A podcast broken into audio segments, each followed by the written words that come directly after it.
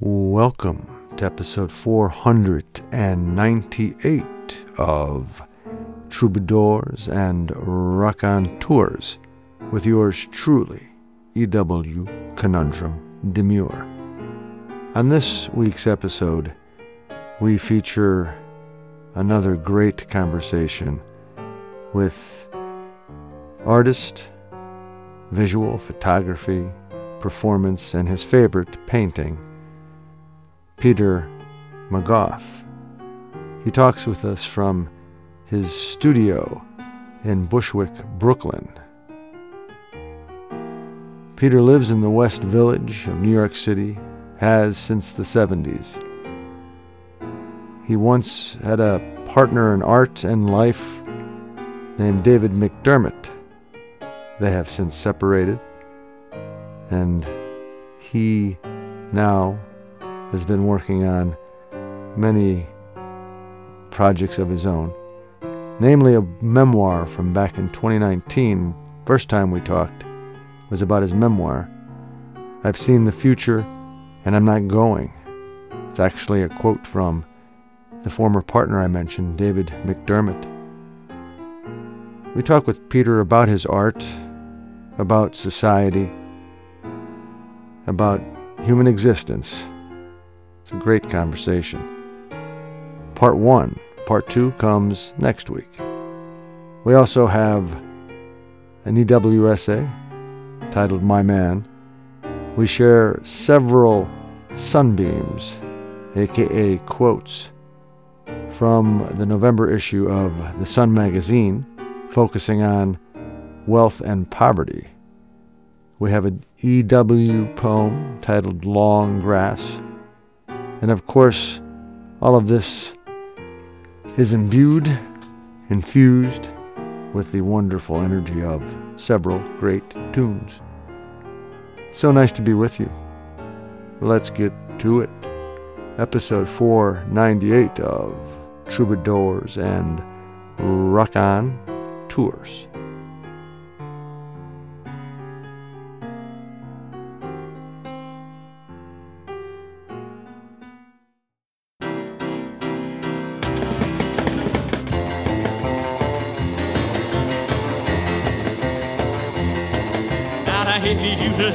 please don't tease. If I can hold you, then let me squeeze. My heart goes round and round. My love comes a tumbling down. You leave me breathless. Well, I shake all over, and you know why. I'm sure it's love, honey, that's no lie. Cause when you call my name, you know I burn like wood in flame. You leave me breathless. Ooh, baby, mm, crazy. You're much too much. Honey, I can't love you enough. It's alright to hold me tight. But when they you to love me, love me right. Oh,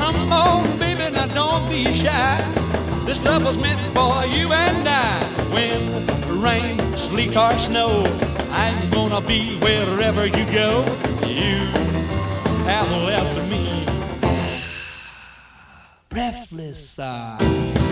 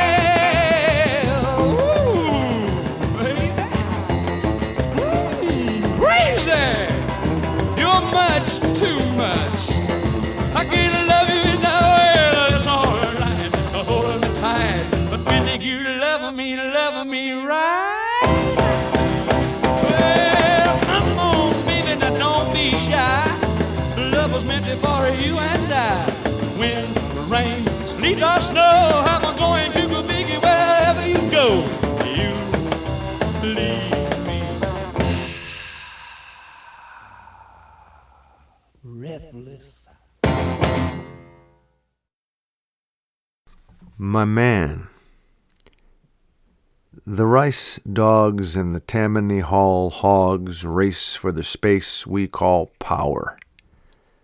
The Twin Towers, the Leaning One in Pisa, the fashionista cathedrals and oligarchs knee deep in the mud swamp of selfish, all convey a dervish sort of wellness. I have a student named Joshua. He recently told me that he is blessed, off the sauce, and is giving the bowl and vape a rest. His tall physical stature and genuine deep eyes were looking into mine, steady and real, helped my distant thoughts to congeal, made me take pause for a moment. How much better I need to do. I want the power too. Not sure which way to go, which type is the purer, more real me. I know which ways are healthy and true in form and essence, but for some reason, or perhaps because of weak reason, the choices every day are somewhat of a struggle.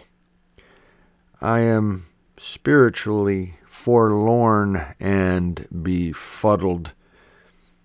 Such a privilege it is to sit in a warm home on a hilltop with the sun shining through a big picture window, complaining about not being capable enough to control my destructive impulses and be truly free. No worries. There are countless self help books available for purchase to lift me. Say lovey, my man. Say lovey.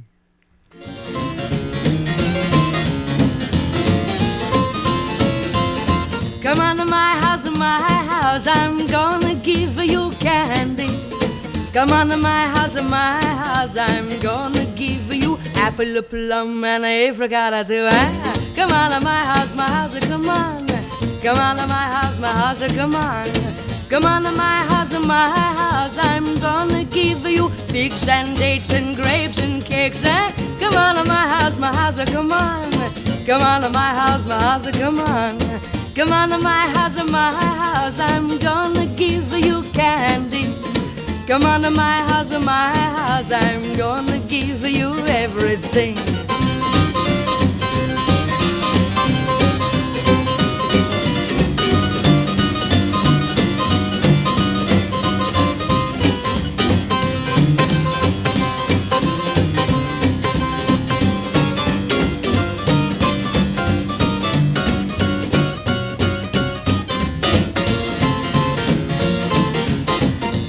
My house, my house, I'm gonna give you Christmas tree.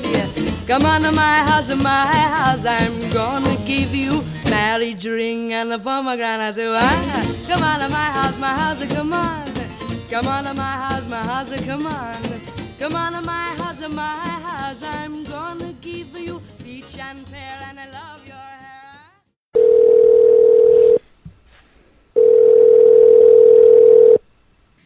Hello, Hello, Peter McGough. Is that you? this is I. It is so nice to have you on Troubadours and Raconteurs again. Was that what I was talking to before? I'm sorry, I had another interview. Just left. He was late, but here I am. Yeah, we talked. Uh, we talked back in um, February of 2020, right before the pandemic hit in, Ah, okay. And uh, we talked for hours. Actually, Was it Um, at WBAI? no, at Radio Free Brooklyn, Ah, yes. and uh, a lot of folks really enjoyed what I shared with them. And I said, and I enjoyed talking with you, so I said, hey, I gotta try to get him on again. So again, thank you, thank you for being You're on. welcome. Thank you for your interest. Oh no, it's it's my pleasure. Peter McGough is a New York City-based artist, visual photography, performance, arts, and um, for years he painting is is uh, is that your favorite? Yes. Um, for years, you you worked closely with David uh, McDermott. I did. And uh, you have been doing your own thing for quite some time now. I, I, yeah. um, your memoir yeah. was wonderful. You wrote it back in 2019. That's why we talked back in 2020. Oh wow! I've seen the future, and I'm, I'm not, going with my I'm book. Not, yeah. Uh, how how are things going since February 2020? How'd you fare during the pandemic? Loved it. I loved it. I loved the first two weeks of it. I just stayed in bed and watched old movies. I didn't even get out of my pajamas. And uh, then I came to my studio and I just started working feverishly. I had left that relationship. I felt completely free. And uh, I can't stop painting. It was like uh, I had an awakening and I truly became myself. It's kind of kumbaya, but that's what happened. Uh, I just had this awakening of like, I'm going to die one day. The planet might not be here for long. And I got to get busy enjoying my life. And that's yeah. what I've been doing. And I have made these paintings uh, so beautifully and uh, I'm completely engaged in my practice. I'm completely absorbed by the work I'm doing. It's it has it's become everything for me. It has become an ideal way of living, and I truly enjoy it. I really do. It's something that's so. Uh, it has its own effervescence and it has its own world that uh, I continue to live in in each painting. Wow, wonderful! You're fortunate to have that. Is it? I, is it um, any particular focus? Is it abstract? Is no, know, it's figurative. It's totally figurative and understanding of uh, fantasy. You know, Paul Cadmus, Jared French, the two gay artists from the 30s and the 40s and all, they called their paintings fantasy realism. And that's how I kind of feel with these paintings I'm making now. It's like fantasy realism. What types of paint are you using? Are you uh, oil? Oils. Or? Oils. I've worked in oils for decades you know, acrylics they dry too fast and this and that, and uh, so I, I I don't use acrylics. And this I've is used in... washes on paper, but uh, you know, I like oil paints. I know I'm familiar with it. And this is in your studio in uh, Bushwick, Brooklyn. Correct. Yeah, I've been here for like I think 12 years. Is that where you, know? you live as well, or do you? Have, you no, no. I live in the West Village, which I lived around the corner when I was 19 years old in the 70s, and so I've watched its decline from artists, writers, poets, LGBT worlds, Marsha Johnson, Marsha P. Johnson, and all these different things, and now it's Barbie and Ken. oh, it, it must be it must be more expensive now too. Well, I have a cheap apartment, so it's lovely, but it's outrageously expensive for what you get, and um, it's just become a pub crawl for people on weekends. So it's really trying to walk through the mob of party goers. In Bushwick, do you prefer Bushwick now? Bushwick's a dump with a lot of uh, fancy restaurants and expensive rents. But you know, I'm across. I'm just kitty corner from a garbage dump. you know, where they wash out the trucks or, you know, and then you can go get a twenty dollar pizza or something, you know. So it, it's it's a dichotomy. It's strange. Definitely, yeah. I- Well, Radio Free Brooklyn's in Bushwick, and uh, you know, walking around sometimes. You're right. It is a dichotomy. It's sort of Yeah, it's like Hollywood. You can be there's a gorgeous neighbor, and you turn the corner, and it's like you know a liquor store and a cash bail bond. You know, Have you been it, getting on? it, it's interesting. You know, it's it's uh, you know, I just took it because I was living on Canal Street, and they wanted to up the rent to six thousand a month, and I was like, for the, a five floor walk up. Then they said, well, you could buy it for a million and a half, and I was like, for a five floor walk up. And I moved out here, and uh, I've been here ever since. That's great. That's great. you know, Uh, I I went here because it was cheap then. You yeah. know? Now it's getting gentrified. Bushwick, Bushwick, of course. Oh, yeah, well, you know, gentrification is everywhere. Yeah. I mean, I knew that Manhattan would be Millionaire Mile Row. You know, I knew it in the '80s, and now it's just, you know, it's so uh, white toast. You know, it's so bland now. When it was an exciting, you know, AIDS killed all the inhabitants of the West Village, most of them, and then, you know, went all their their their stores, their restaurants, and everything. It wiped them out, and now it's just uh, white hetero hell. That's what I called it. White hetero hell. Yeah, because it's just so bland. It's Cameron and Tiffany and Amber. You know, it's Barbie and Ken. They all look classic. They're blondes with a raincoat belted in the back, straightened hair, untucked dudes. You know, hanging out. You know, God bless them, but you know, it's bland. Well, when you were working with David, you you two were kind of back into the uh, uh, 19th century. Yeah, it was. As I was just telling the the Times, uh, it was a failed utopia. A failed utopia, and it just all fell apart. What you, You and know. David were trying to do, you mean? Oh yeah, because of my naivete and his greed for money, and uh, it just fell apart so many times.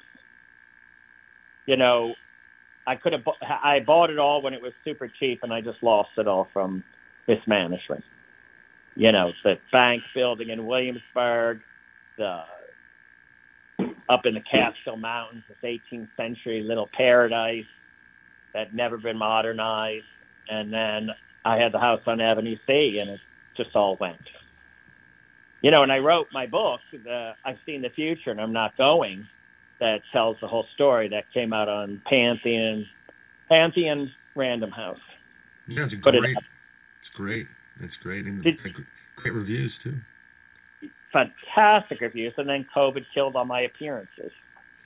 You're going to try Oh. to redo it? You're going to try to get it back?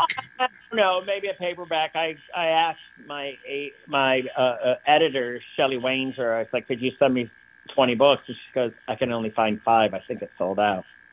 So maybe that'll lead to a paperback, but who knows? Maybe a movie. Who would play you? I don't know. There many people called me before the pandemic, but I was like, "Add another zero. you want this for a year? Add another zero. But you know, we'll see. Someone wanted to make a documentary about it, and uh, my ex partner said there's no way I'll participate with anything of his.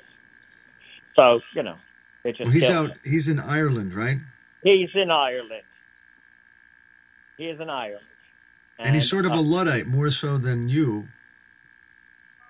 Yeah, he lives in his fantasy world. He lives in a world of fantasy, and I don't blame him because the world's horrible. So that was what attracted me was a fantasy he lived in. Yeah, and he was a I little older, I think, too, right? Six years. That's not true. My wife is nine years younger than me, so Yeah, sometimes. it's, it's different sometimes, but uh, you know, the beginning was great, and then when the money came in, it went horrible because he wanted it all. And uh, but there were magnet. It looked fantastic, and then on the inside, it was just arguments, and it all fell apart, and the cra- economy crashes came. You know, I thought it'd be a never-ending lemonade fountain, and it wasn't. Well, you were relatively young, right? How old were you? I'm 64 now. Right, but back then, Oh, I was 23, exactly. 24. What the heck do I you know when? On the cover of Artforum as a 26 year old, you know, and uh, uh, you know, with the best galleries in the world, blah blah blah, the horses, the carriages, the antique cars from 1913, and you know, all that's gone. I was just saying how everything's gone with the wind. He lost all his store. He's angry with, you know, he lost all his storage. He lost every object almost he's ever owned. It was stolen or just? Uh, No, he couldn't pay the storage bills because I just couldn't raise that much cash for it. And it just went away. You know, the economy goes up and down, and when you don't have a stockpile of money, you suffer when there's a, a, a fall in the economy. I've learned my lesson the hard way. Well, I mean, obviously you understand economics and you experience Now I all do. do. But Now I has has your vision or your sense of art changed over the years since you're in your twenties?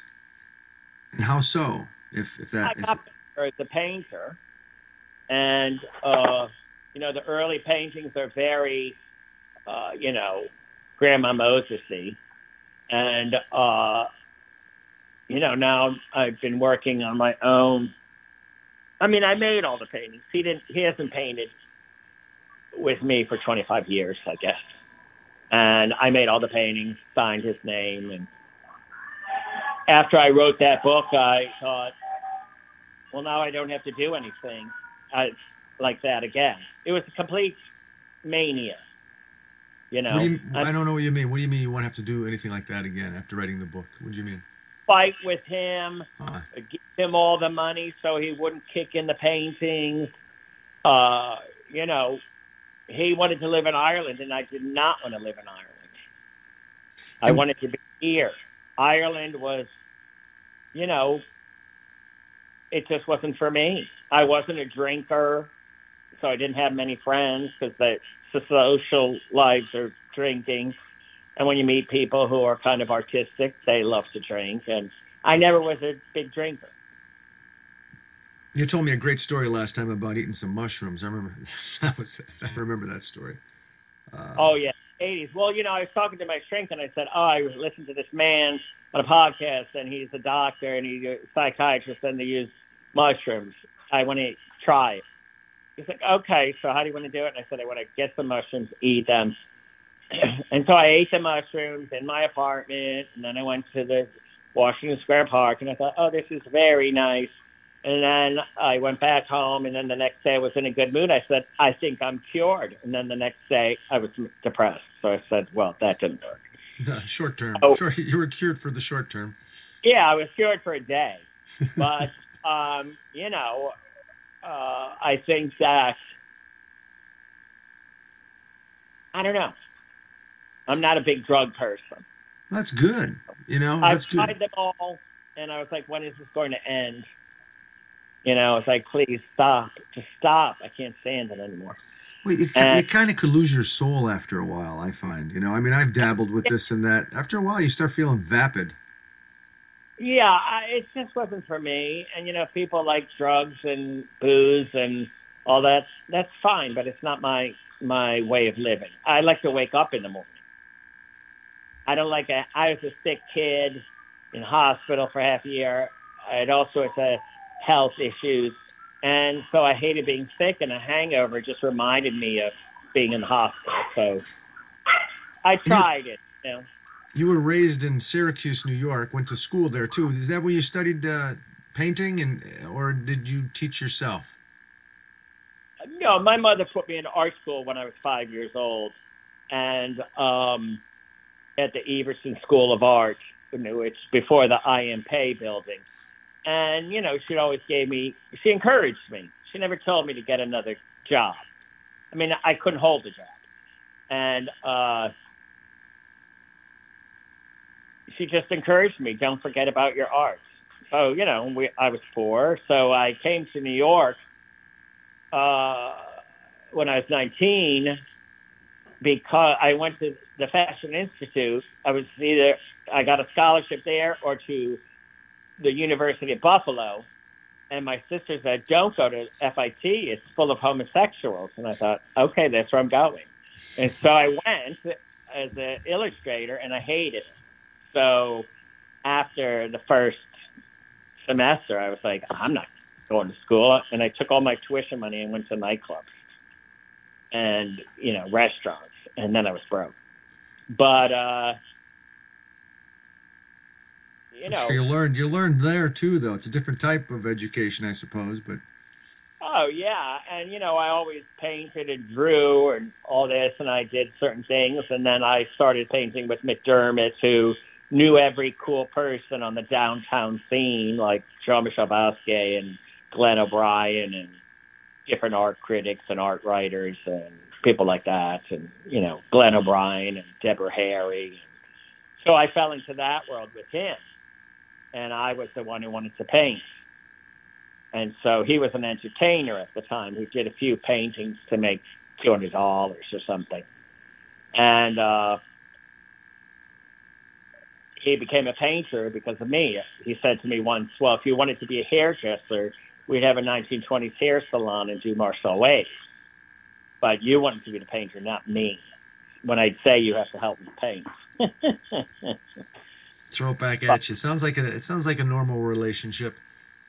Well, it was, you know, I was showing this drawing I did of two men embracing in a uh, Edison light bulb that I made in the 80s, and I called it No Argument" because we always argued. Have, and this is you know personal, but you don't you don't have to answer it. Have you found anybody significant since? Oh, Or- God, yes. Madly in love with someone. Oh, great! Now, presently, Eight years. Eight You- years. eight years. Congratulations. Yeah. Okay. So it's great.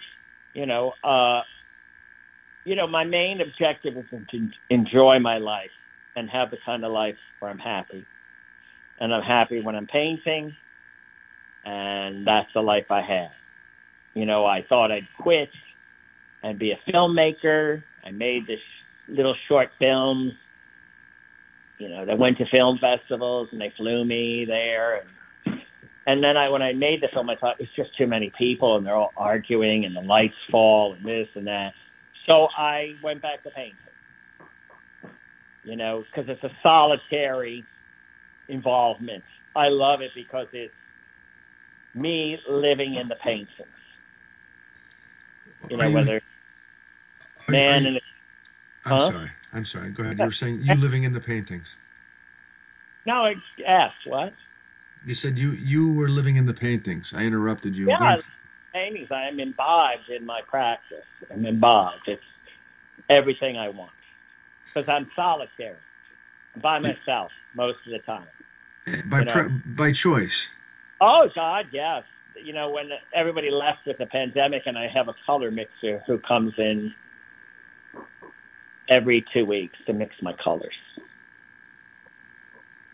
So, and then I save the pallets in a refrigerator. You know, but uh, What does the refrigerator do? How does that work? it keeps the paints from drying out. A Oh, I didn't- freezer, a mini freezer. Oh, great! You know, That's a good trick. paper.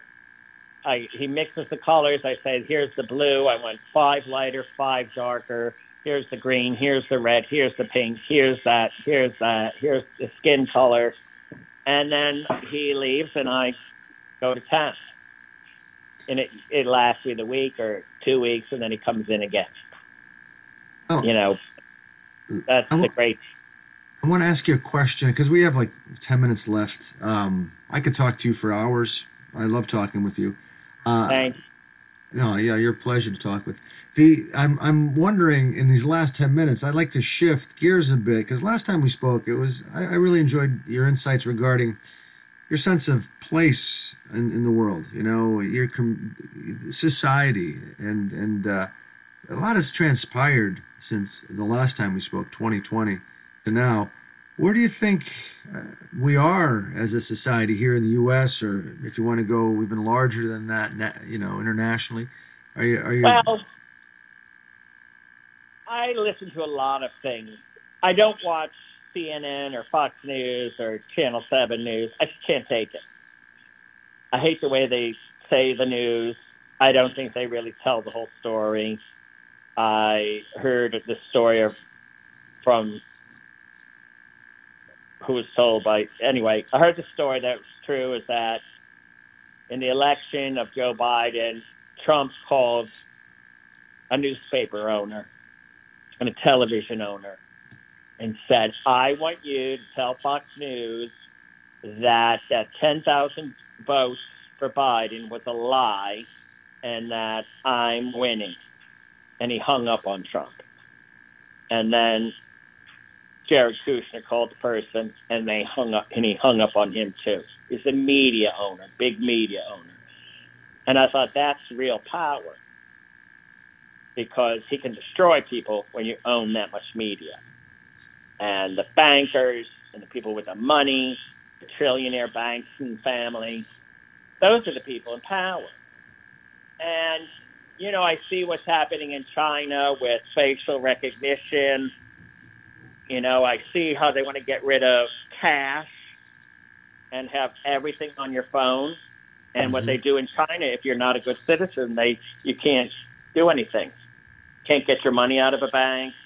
You know, they want to get rid of money and they want to have it all on the phone. And they've already done it in China. Facial recognition is everywhere. And uh, I've seen the films, you know, then the COVID protests in China. And my theory in this last few minutes is I'm going to die one day. I will no longer be here physical. I don't know what's after this. I have been close to death, but I didn't die. And what I'm interested in is I watched this documentary, short one on people who died and came back. I wasn't interested in what they saw when they died. I saw my uncle, I saw the light, I only saw darkness, and I'm interested what happened when they came back. And this one woman said, I was in bliss for a few minutes that seemed like hours. And I came back, and now she said, I can't relate to people. Mm. I don't want to talk about what's on social media. I don't want to talk about a TV family of women that's ridiculous. I, I, I can't relate to people because I experienced this total bliss and everything seems mundane. I was like, wow, I agree. Mm-hmm. I think the cell phone zombie world of people walking, blocked, looking at their phones. If I look at my phone, it's like a hypnotic state, and then I come out of it, and I'm like, what the was that? And so I think the phones changed everything. And those Apple creators knew it. And they put all of their energy not into a computer, but into this phone 14 years ago. And it revolutionized the world. Now people cannot get off their phones. And I see whole families at restaurants are all on their phones, looking at social media, texting, people walking, bumping. And I have to watch out now. There's scooters, there's skateboarders, there's moped drivers, there's a delivery people delivering food, there's Uber drivers, there's Lyft drivers, there's, and everyone's staring at their phone. It's crazy. I know. It's insanity. So my my attitude is, let me get out of here. I don't want to go. My neighborhood of this quiet West Village is now a pub crawl for Barbie and Ken and Tiffany and Amber.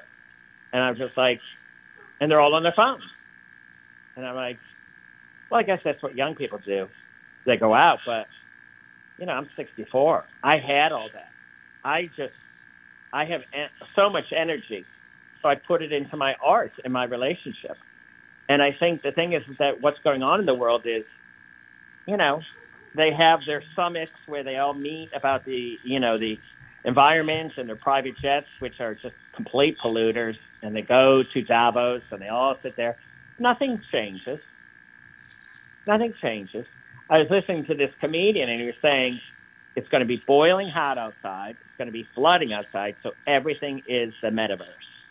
And I read about this man, Snoop Dogg, bought a property on the metaverse, and this man paid half a million dollars to be next door to Snoop. And I was like, yeah, it's, and it's all going to be holograms. It's kind of be like Future Shock. All those science fiction writers, they were right. Alvin Toffler. Robots. Yeah, I remember that. Future Shock. robots. Yeah. You know, Boston, what's his name? They have these robots, and now those dog robots, and then they put a gun on them. It's a weapon. It's not to make people's lives easier. It's a weapon. So I'm What's like, what's a weapon? The- phone? those mechanical dogs, Oh, okay. Yes. those those those robots that can jump from box to box. You put a gun on, it's Terminator. and I'm like, and I watch it, and I'm like, I was freaking out. I was, I saw this clip of Stephen Colbert, and he's like, you know, the New York Times said there's spaceships, and everyone's acting like everything's normal. It's a joke, and I'm like, yes, you know, and then all the theories of the world and all this conspiracy, the QAnon people, JFK Jr. It's absolute insanity, and all what's happening in all these countries and how we're giving all this money to Ukraine. We're fighting a war, and and the people that like a Dick Cheney types are making billions of dollars on weapons of mass destruction. Yeah, that's ironic, isn't it? Also populated. They want to get rid of people. You know all those QAnon things. But the world is it just hit eight billion. So I think if there's this insanity, if I was in solitary confinement, I'd have to find something to do. So I would just meditate all day because you're in a plastic box with no mattress. And they throw food under the door and you get one hour a day outside. So I would just be one of those people on the mountains meditating. And because you're trapped, you're trapped. So I'm on this, I'm a speck on a speck in the middle of the universe, floating in the middle of the universe. We don't even know what's outside our galaxy. We only know that there's galaxy after galaxy after galaxy after galaxy. So we don't even know where we live. So who cares about being miserable? Who cares? Don't do anything. Enjoy your life. Quit your fucking job. Live in a cardboard box and see the world before it's completely destroyed. That's what I think. I like the pain. I love it. It brings so much joy. Not pleasure, but real joy. And I was reading this, the Upanishads, which is that ancient Indian text, and the Oh, yeah. translate. What's that? Yeah, I know of it. Yeah, and I found it in the garbage. And I found the Bhagavad Gita. I read them in my 20s, but now I'm reading it. I'm much wiser, and I'm like, there's pleasure, you know, sex, food, whatever, and then there's joy. And I was like, wow, that's outrageous joy. And I've experienced real joy, nirvanic joy in my life when I was young. And I just wrote an article for Ursula magazine about, and it's called How to Find Joy in the Apocalypse. Gee, I'd like to smile too. I love it. and it, I have a painting and it comes out in December. And, you know, I mean, I'm a miserable, depressed, uh, anxiety ridden person with trauma. And I just think every day I'm like, here's Friday. It's just Friday. It's nothing else but Friday. And tomorrow I have to go out. I have to go to another state. And that's tomorrow. It's not today. And so I keep myself reined in to today. I'm like, don't chomp at the bit. Don't fret tomorrow. Don't look forward. Just stay here. And then, you know, that's how I live my life because I'm perturbed about the outrageous phone usage. And I have no control over the insanity. None.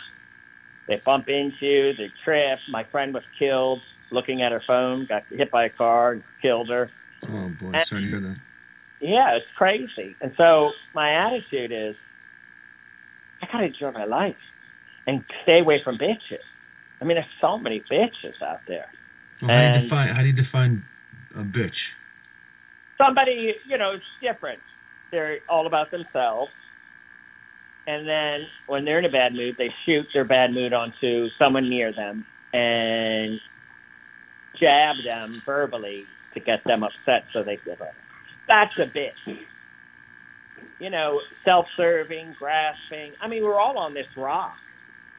You know, and everyone's fighting with each other. We're bombing, you know, they're sending missiles and this and that. We're all ready to push the button and blow it all up. Well, if there's a nuclear bomb coming, put an X on my head because I want to be gone.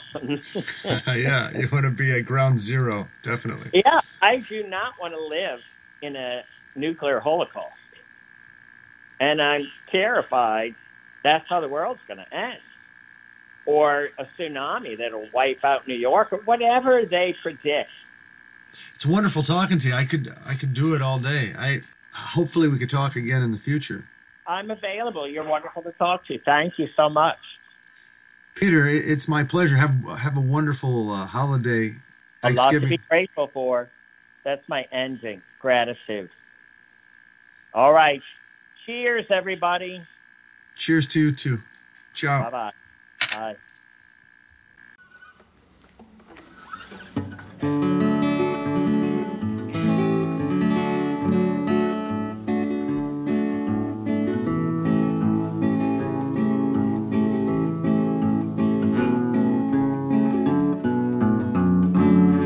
Well, I have a, a little song.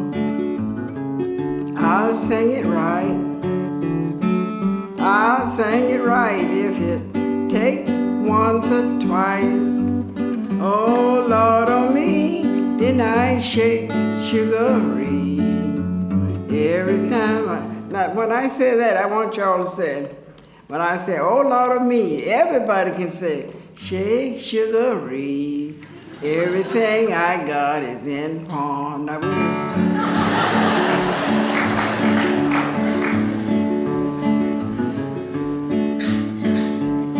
I pawn my watch. I pawned my chain. I pawned everything that was in my name. Oh, Lord, oh me, didn't I shake sugaree? Everything I got in Everything I got's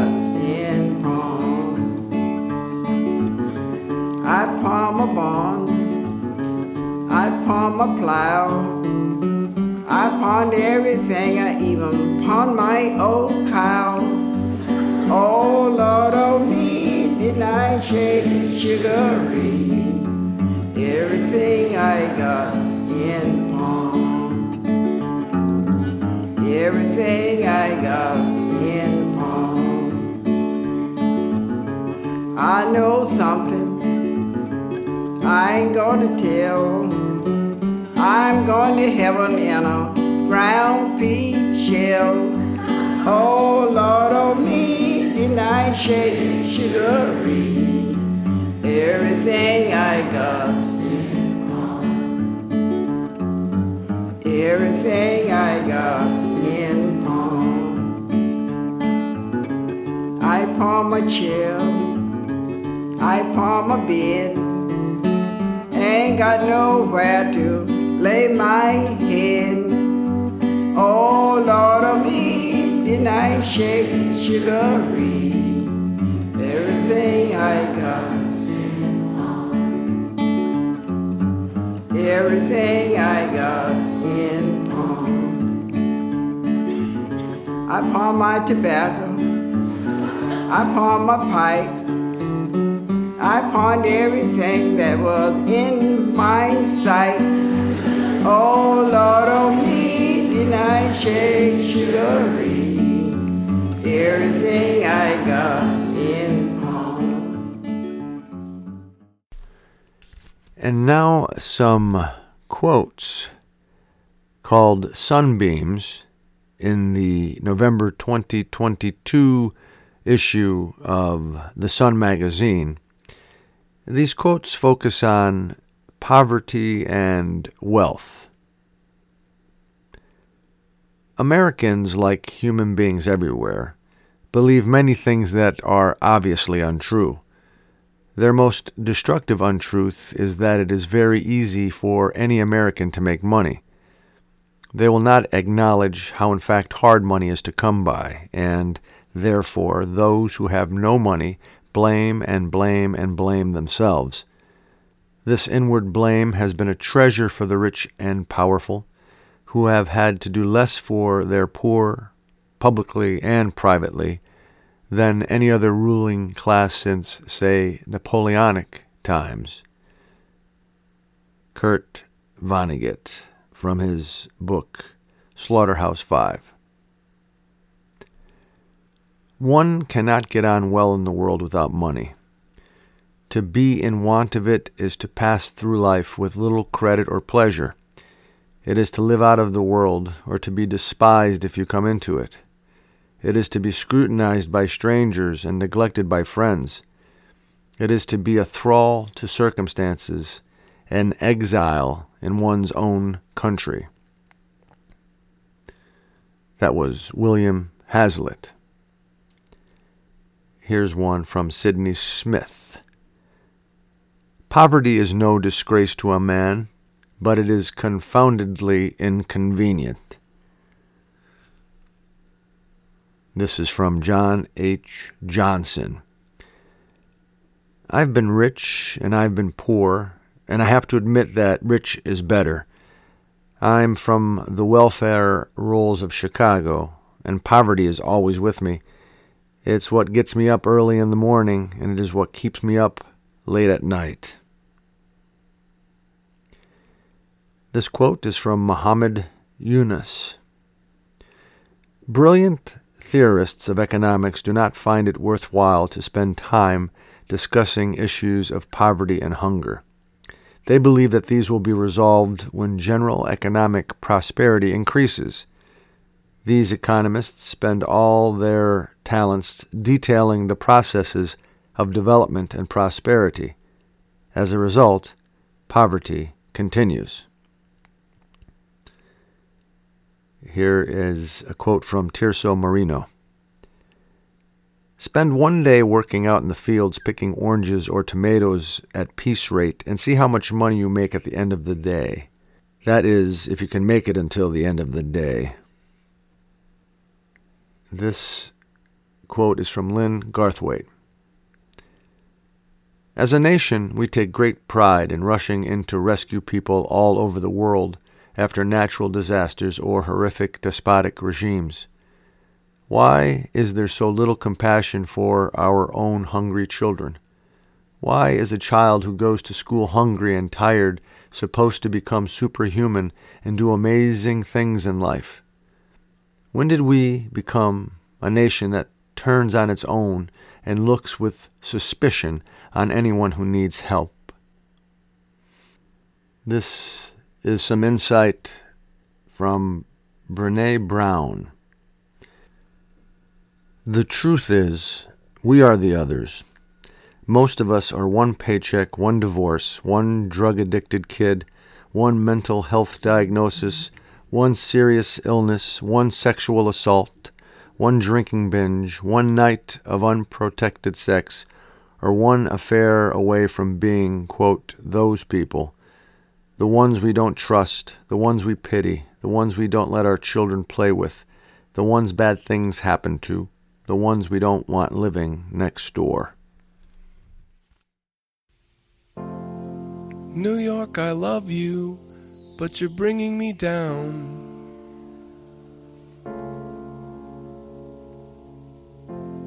New York, I love you, but you're bringing me down. Like a rat in a cage pulling minimum wage. New York, I love you, but you're bringing me down.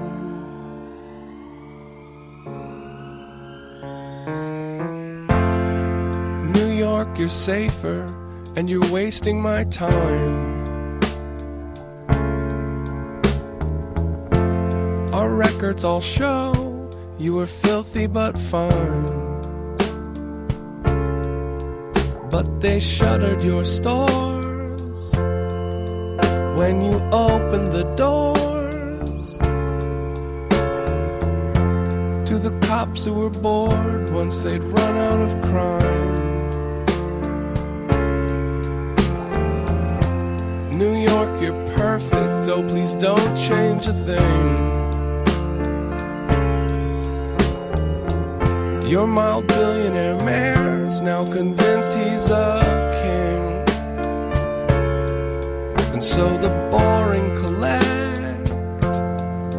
I mean, all disrespect. In the neighborhood bars I'd once dreamt I would drink. New York, I love you, but you're freaking me out. There's a ton of the twist, but we're fresh out of shout. Like a death in the hall that you hear through your wall. New York, I love you, but you're freaking me out. New York, I love you, but you're bringing me down.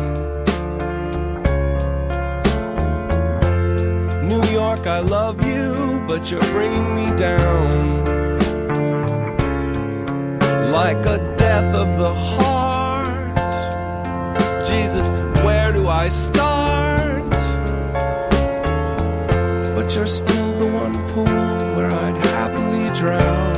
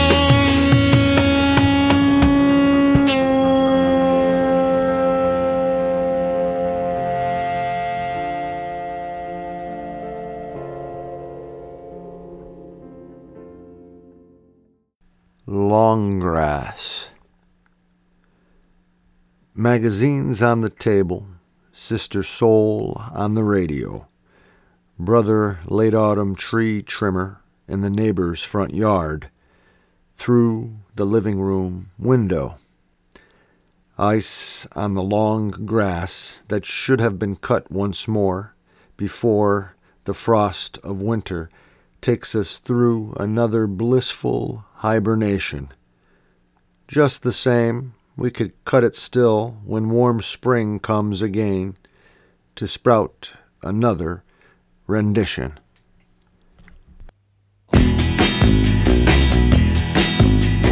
Standing in the dockets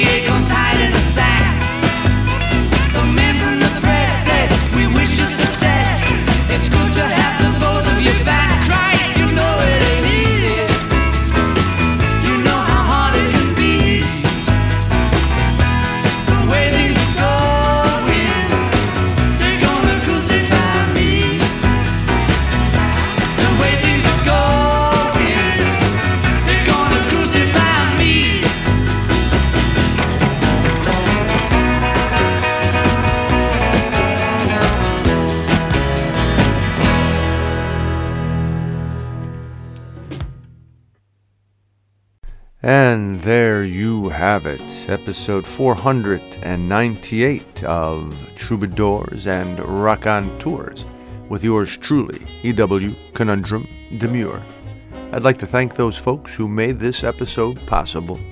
First and foremost, Peter McGough, The Sun Magazine, and these musical artists Thelonious Monk, Jerry Lee Lewis, Titoro, Elizabeth Cotten, LCD Soundsystem, The Beatles, Branford Marsalis, and Terence Blanchard too.